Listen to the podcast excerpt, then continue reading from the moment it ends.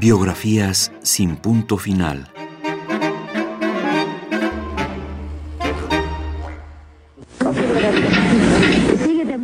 El 19 de septiembre de 1985, hace casi 28 años, un terremoto sacudió a la Ciudad de México. Eran las 7 de la mañana cuando una de las más grandes tragedias de la ciudad ocurría y a su paso derrumbaba construcciones, casas, oficios y sueños. Pero la tragedia no se quedaba en el centro de la Ciudad de México ni en sus periferias. También en Italia ocurría una tragedia ese mismo día. Italo Calvino padecía un ataque de ictus cerebral en Castiglione de la Pescaia, donde pasaba unas vacaciones. Estaba trabajando en una serie de conferencias que tenía que dar en la Universidad de Harvard y que serían publicadas póstumamente con el título de Seis propuestas para el próximo milenio. Fue llevado al hospital de Santa María de la Scala, pero lamentablemente no pudo superar la noche del 19 de septiembre.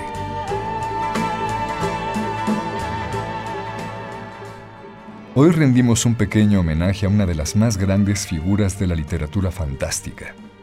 La ofrenda consiste en sumergirnos un tanto en su mundo de fantasía. En la literatura fantástica, que, como bien diría Borges, no es otra cosa que un hecho excepcional que ilumina la cotidianidad más llana.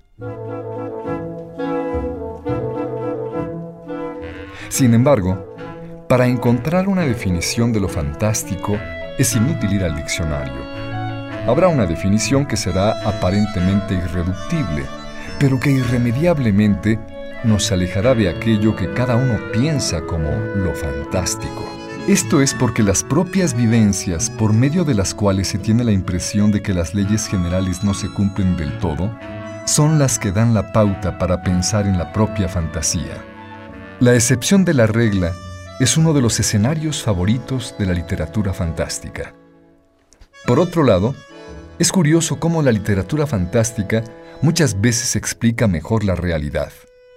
Las metáforas de Ítalo Calvino hacen reflexionar al lector sobre su propia realidad, sin tocar el tema de realidad en sí. Dentro de algunas de sus novelas, se niega la realidad impuesta y se cuela un elemento que no puede ser explicado por la lógica ni por la razón, lo fantástico. Para Julio Cortázar, lo fantástico no es otra cosa que un sentimiento. Eso no es ninguna cosa excepcional. Para gente dotada de sensibilidad para lo fantástico, ese sentimiento, ese extrañamiento, está ahí a cada paso. Vuelvo a decirlo, en cualquier momento, y consiste sobre todo en el hecho de que las pautas de la lógica, de la casualidad del tiempo, del espacio, todo lo que nuestra inteligencia aceptada desde Aristóteles como inamovible, seguro y tranquilizado, se ve bruscamente sacudido como conmovido por una especie de viento interior que los desplaza y que los hace cambiar. Julio Cortázar. Pero escuchemos a nuestro invitado, Alberto Chimal, nos habla sobre nuestro homenajeado y nos aclara la diferencia entre ciencia ficción y literatura fantástica.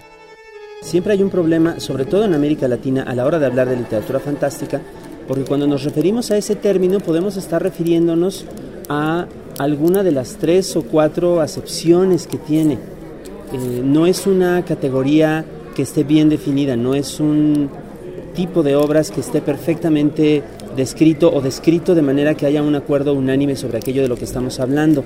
La mayor parte de la gente, simplemente por la influencia de los medios, por la penetración que tienen, va a pensar que literatura fantástica es aquello que se define en el mundo anglosajón como tal, es decir, obras como eh, la serie de Harry Potter o como Crepúsculo, El Señor de los Anillos, que de alguna manera están dentro de una especie de categoría mercantil muy bien definida, muy bien delimitada, que en nuestro país no existe y que en el resto de América Latina tampoco existe. Lo, llaman a veces fantasía, lo llaman este, fantasía heroica, este, fantasy, pero no puede existir en un, en un entorno como el nuestro simplemente porque, no solo porque estamos en el ámbito de otra lengua, sino porque nuestra cultura eh, literaria y editorial es distinta, es menos fuerte, está subdesarrollada de muchas maneras y este, no hay una tradición de eso, de ese tipo de, de fantasía. De lo que sí hay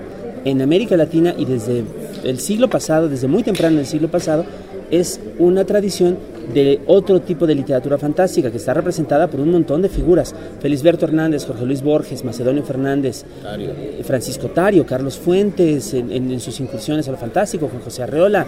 Hay un montonal, hay una gran cantidad de autores que se pueden llamar, digamos, de lo fantástico latinoamericano, que no tiene nada que ver con lo fantástico anglosajón, tiene más cercanías con la literatura europea, con el surrealismo, por ejemplo, con algunas de las vanguardias de temprano siglo XX y sobre todo con el romanticismo, con la, con la literatura romántica. Esa es la, la raíz, digamos, de lo fantástico latinoamericano.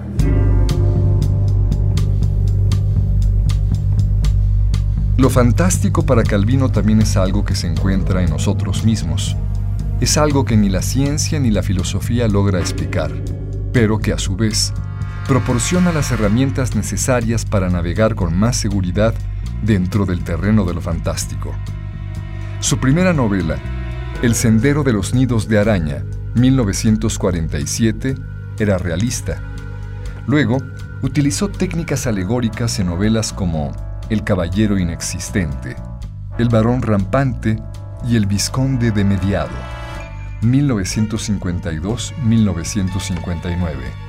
En obras posteriores como Las Cosmicómicas, 1965, Tiempo Cero, 1966, Si una noche de invierno un viajero, 1979, y Mr. Palomar, 1983, queda patente la original mezcla de fantasía, curiosidad científica y especulación metafísica de Ítalo Calvino.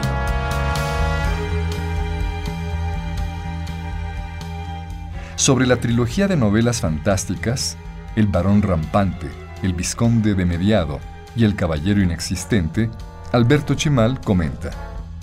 En esta, en esta serie de, novelas que se conoce como Nuestros Antepasados, en, las cuales él escribe eh, de una edad media que se transforma, que se transfigura por medio de la imaginación, siempre los personajes están en, circunstancias muy extrañas, pero metidos en un entorno eh, que es más o menos el histórico y que reacciona a partir de lo, de lo, de lo que conocemos de la, de la historia de la historia de ese tiempo.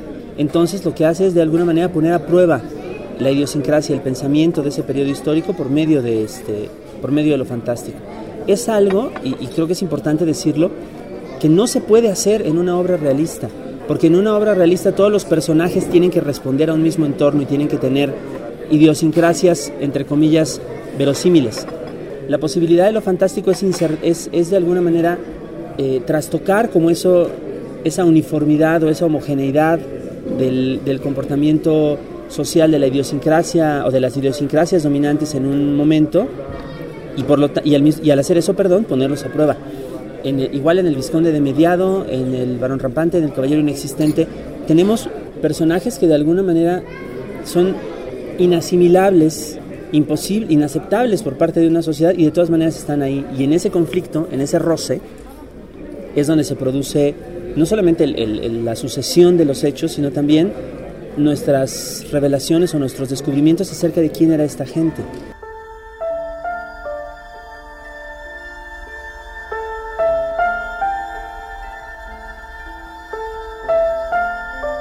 Sus libros revelan a un escritor con una singular capacidad para representar la realidad por medio de la fantasía.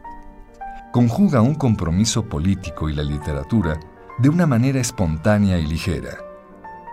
Describir la realidad como si se tratase de un sueño, sin hacerle perder consistencia, es aquello que logra dentro de una de sus más grandes obras.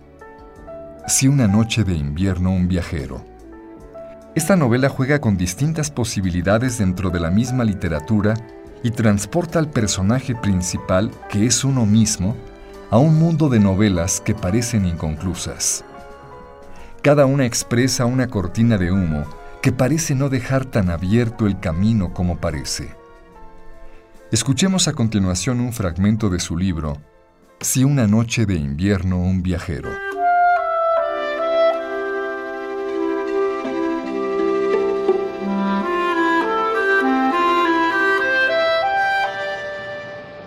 La novela comienza en una estación de ferrocarril. Resopla una locomotora. Un vaivén de pistones cubre la apertura del capítulo. Una nube de humo esconde parte del primer párrafo. Entre el olor a estación pasa una ráfaga de olor a cantina de la estación. Hay alguien que está mirando a través de los vidrios empañados. Abre la puerta encristalada del bar. Todo es neblinoso, incluso dentro, como visto por ojos de miope o bien por ojos irritados por granitos de carbón. Son las páginas del libro las que están empañadas, como los cristales de un viejo tren. Sobre las frases se posa la nube de humo. Es una noche lluviosa. El hombre entra en el bar. Se desabrocha la gabardina húmeda. Una nube de vapor lo envuelve. Un silbido parte a lo largo de los rieles brillantes de lluvia hasta perderse de vista.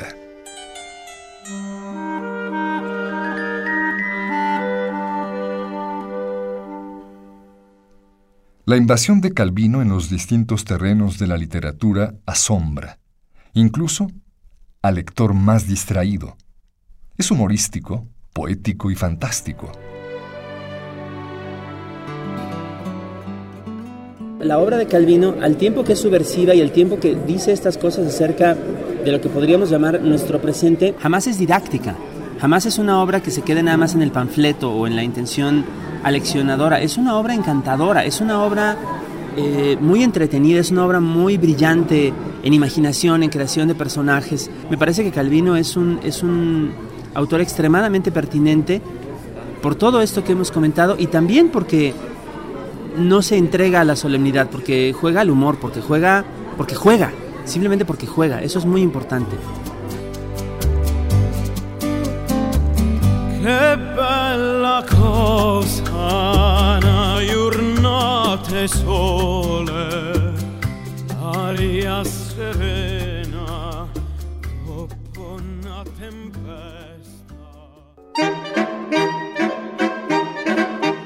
Biografías sin punto final.